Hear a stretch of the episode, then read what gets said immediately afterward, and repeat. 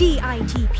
สร้างมูลค่าเพิ่มสู่โลกการค้า Presented by สำนักส่งเสริมนวัตกรรม และสร้างมูลค่าเพิ่มเพื่อการค้ากรมส่งเสริมการค้าระหว่างประเทศ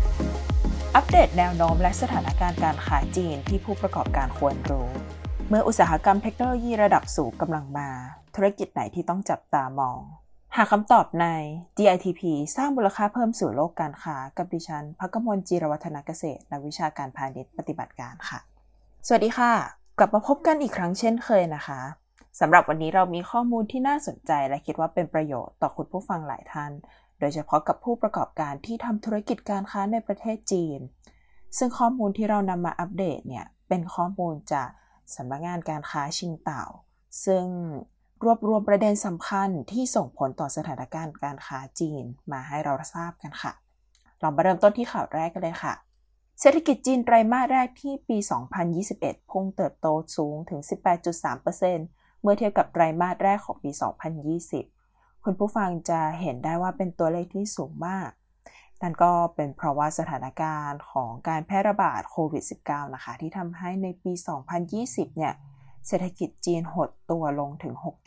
6.8%แต่เมื่อสถานการณ์เริ่มคลี่คลายลง เศรษฐกิจจีนก็สามารถกลับมาฟื้นตัวได้อย่างรวดเร็ว เพราะปัจจัยหลายด้าน รวมถึงการมีโครงการก่อสร้าง โครงสร้างพื้นฐานขนาดใหญ่ แล้วก็การเติบโตของธุรกิจอสังหาริมทรัพย์ค่ะ นอกจากนี้รัฐบาลจีนยังได้มีโอกาสสนับสนุน และก็กระตุ้นเศรษฐกิจภายในประเทศ เช่น การเปิดแผงลอยและตลาดนัดกลางคืน การจ้างงานจากแรงงานชนบท การลดอัตราการจ่ายประกันสังคม ภาษี แล้วก็ดอกเบี้ยธนาคาร รวมถึงมีการแจกบัตรกำนันให้กับประชาชนนะคะ ซึ่งทั้งหมดนี้ส่งผลให้จีนมีสภาพเศรษฐกิจที่ฟื้นตัวได้รวดเร็วขนาดนี้ค่ะ มาดูกันที่ข่าวถัดมาค่ะ หัวเว่ยตั้งเป้าจะปล่อย 6G ภายในปี 2020บริษัทชั้นนำทางเทคโนโลยีจีนหัวเว่ยประกาศจะเริ่มให้บริการเครือข่าย 6G ที่มีความเร็วมากกว่า 5G ถึง 50 เท่า ภายในปี 2030 ค่ะ หัวเว่ยเนี่ยกำลังก้าวสู่การเป็นผู้นำการวิจัยและพัฒนา 6G แล้วก็จะมีการเผยแพร่รายละเอียด กี่ยวกับอุตสาหกรรม 6G ในสมุดปกขาวหรือเรียกว่า white paper กันในระยะต่อไป ซึ่งแน่นอนว่าการมาของเทคโนโลยี 6G นี้เนี่ยจะเป็นประโยชน์ต่อการพัฒนาการคมนาคม การสื่อสาร แล้วก็เรื่องของเทคโนโลยีต่างๆ ได้อย่างรวดเร็ว แล้วก็ไร้รอยต่อมากยิ่งขึ้นค่ะ ถัดมาค่ะ จีนจ่อใช้ WeChat ระบุสถานะฉีดวัคซีนในรูปแบบ Digital Vaccine Passport ซึ่ง WeChat ก็คือจะเป็น โปรแกรมแชทที่เป็นที่นิยมอย่างแพร่หลายในประเทศจีนนะคะ ก็อย่างไทยเราก็ใช้ Line เนาะซึ่งปัจจุบันเนี่ยได้เริ่มมีการฉีดวัคซีนโควิด -19 กันทั่วโลก แต่ว่าก็มีเพียงไม่กี่เปอร์เซ็นต์ของจำนวนประชากรโลกเท่านั้นนะคะ ที่ได้ฉีด เนื่องจากวัคซีนพาสปอร์ตยังไม่ถูกบังคับใช้ในการเดินทาง ซึ่งทางรัฐบาลจีนเนี่ยก็ได้มีการคิดให้เก็บบันทึกประวัติการแพทย์ แล้วก็ การรับการฉีดวัคซีนโควิด -19 ในรูปแบบดิจิทัลบนแพลตฟอร์มแอปพลิเคชัน WeChat โดยก็จะมีการเก็บเป็น QR code แล้วก็จะให้ใช้โดยเฉพาะบุคคลที่มีสัญชาติจีนเท่านั้น เพื่อความสะดวก แล้วก็รวดเร็วในการเดินทางค่ะ มากันที่ข่าวสุดท้ายค่ะ จีนจริงจังกับการแก้ไขปัญหาสภาพภูมิอากาศโลก โดยประธานาธิบดีสีจิ้นผิง ร่วมกับผู้นำประเทศฝรั่งเศสและเยอรมนี จัดการประชุมสุดยอดสภาพภูมิอากาศว่าด้วยวันโลก เพื่อประกาศจุดยืน แล้วก็สร้างเป้าหมายของจีน ที่จะลดการปล่อยแก๊สคาร์บอนไดออกไซด์ลงให้ได้ก่อนปี 2020 และบรรลุเป้าหมายการเป็นกลางทางคาร์บอน หรือ carbon neutrality ให้ได้ก่อนปี 2060 ค่ะ ซึ่งนับว่าเป็นการที่จีนเริ่มจริงจังกับการแก้ไขปัญหาสภาพภูมิอากาศโลกนะคะ ซึ่งจากข่าวทั้งหมดที่ดิฉันได้อัปเดตให้คุณผู้ฟังได้ทราบเนี่ยก็จะเห็นได้ว่าสภาพเศรษฐกิจของจีน สามารถฟื้นตัวได้อย่างรวดเร็ว แล้วก็มีแนวโน้มในทางที่ดีค่ะ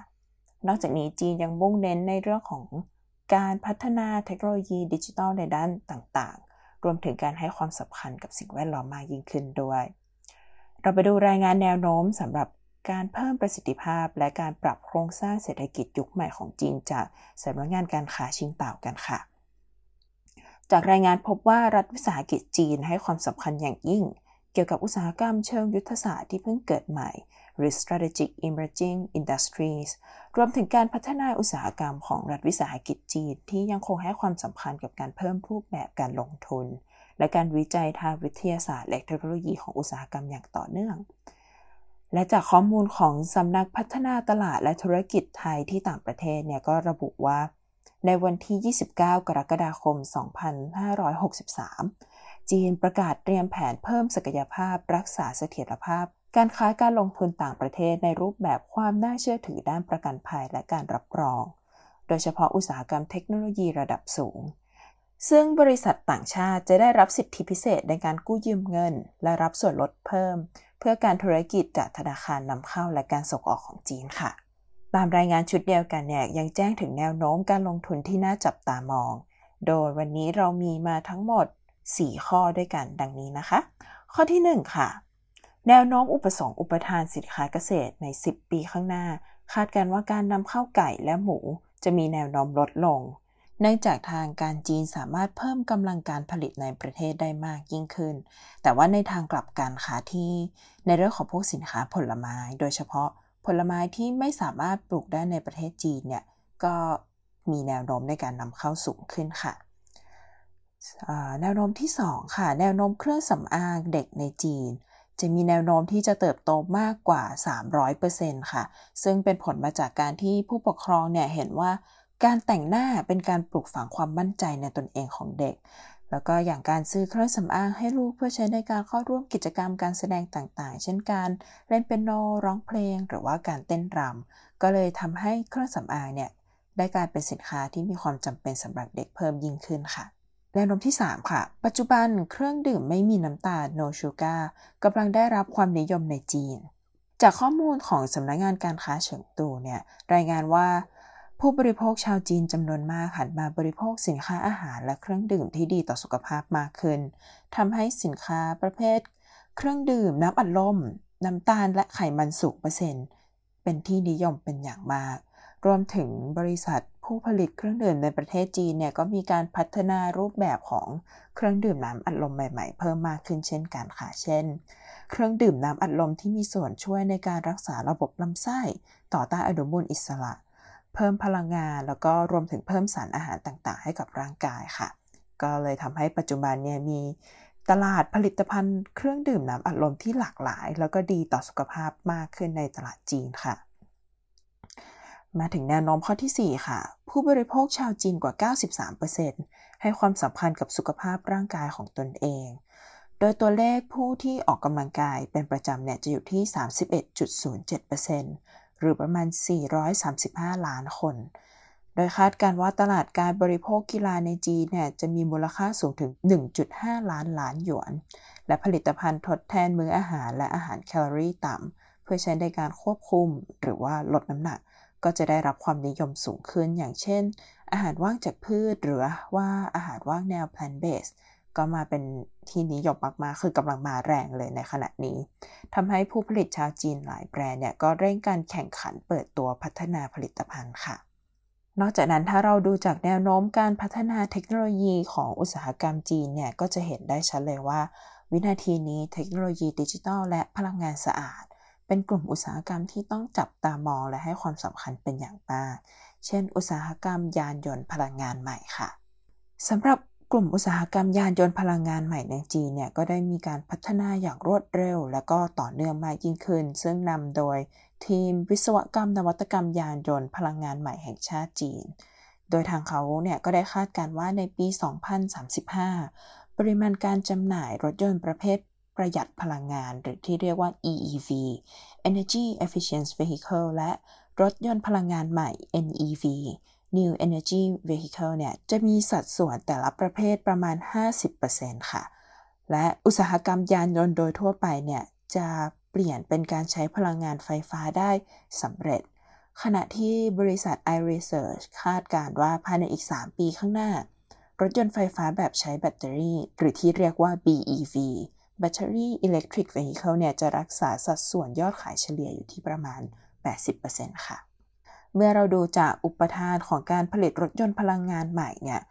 โอกาสของผู้ประกอบการไทยของเรานี่ก็คือสามารถมองหาช่องทางในการส่งออกชิ้นส่วนอุปกรณ์ที่เกี่ยวข้อง ไม่ว่าจะเป็นชิ้นส่วนอิเล็กทรอนิกส์ยางพาราธรรมชาติ ซึ่งจะเป็นวัตถุดิบสำหรับการผลิตยางรถยนต์ได้เพิ่มมากขึ้นนะคะ ในขณะที่ด้านการลงทุนเนี่ยก็สามารถดึงดูดการลงทุนจากต่างประเทศได้ เนื่องจากความได้เปรียบด้านภูมิศาสตร์ ประกอบกับเป็นแหล่งวัตถุดิบสำคัญ ในการผลิตรถยนต์พลังงานใหม่ซึ่งนี่ก็เป็นปัจจัยที่สำคัญที่จะช่วยสนับสนุนให้ประเทศไทยเราก้าวไปสู่ การเป็นศูนย์กลางการผลิตรถยนต์พลังงานใหม่ได้ในอนาคตค่ะ จากทั้งหมดที่ฟังกันมานะคะ หากผู้ประกอบการท่านใดสนใจ และเห็นโอกาสในการทำการค้าในตลาดจีน แต่ว่ายังลังเลใจยังไม่รู้ว่าจะเริ่มต้นยังไง ทาง DITP เราก็มีโครงการดีๆ ที่สนับสนุนผู้ประกอบการไทยอยู่ค่ะ ตัวอย่างเช่นก็คือกิจกรรม Over the Great Wall ที่เราร่วมมือกับศูนย์ TSTC Thailand Smart Trade Center ที่เราจะพัฒนาผู้ประกอบการที่สนใจสร้างแบรนด์สู่ตลาดจีนได้อย่างมีประสิทธิภาพนะคะ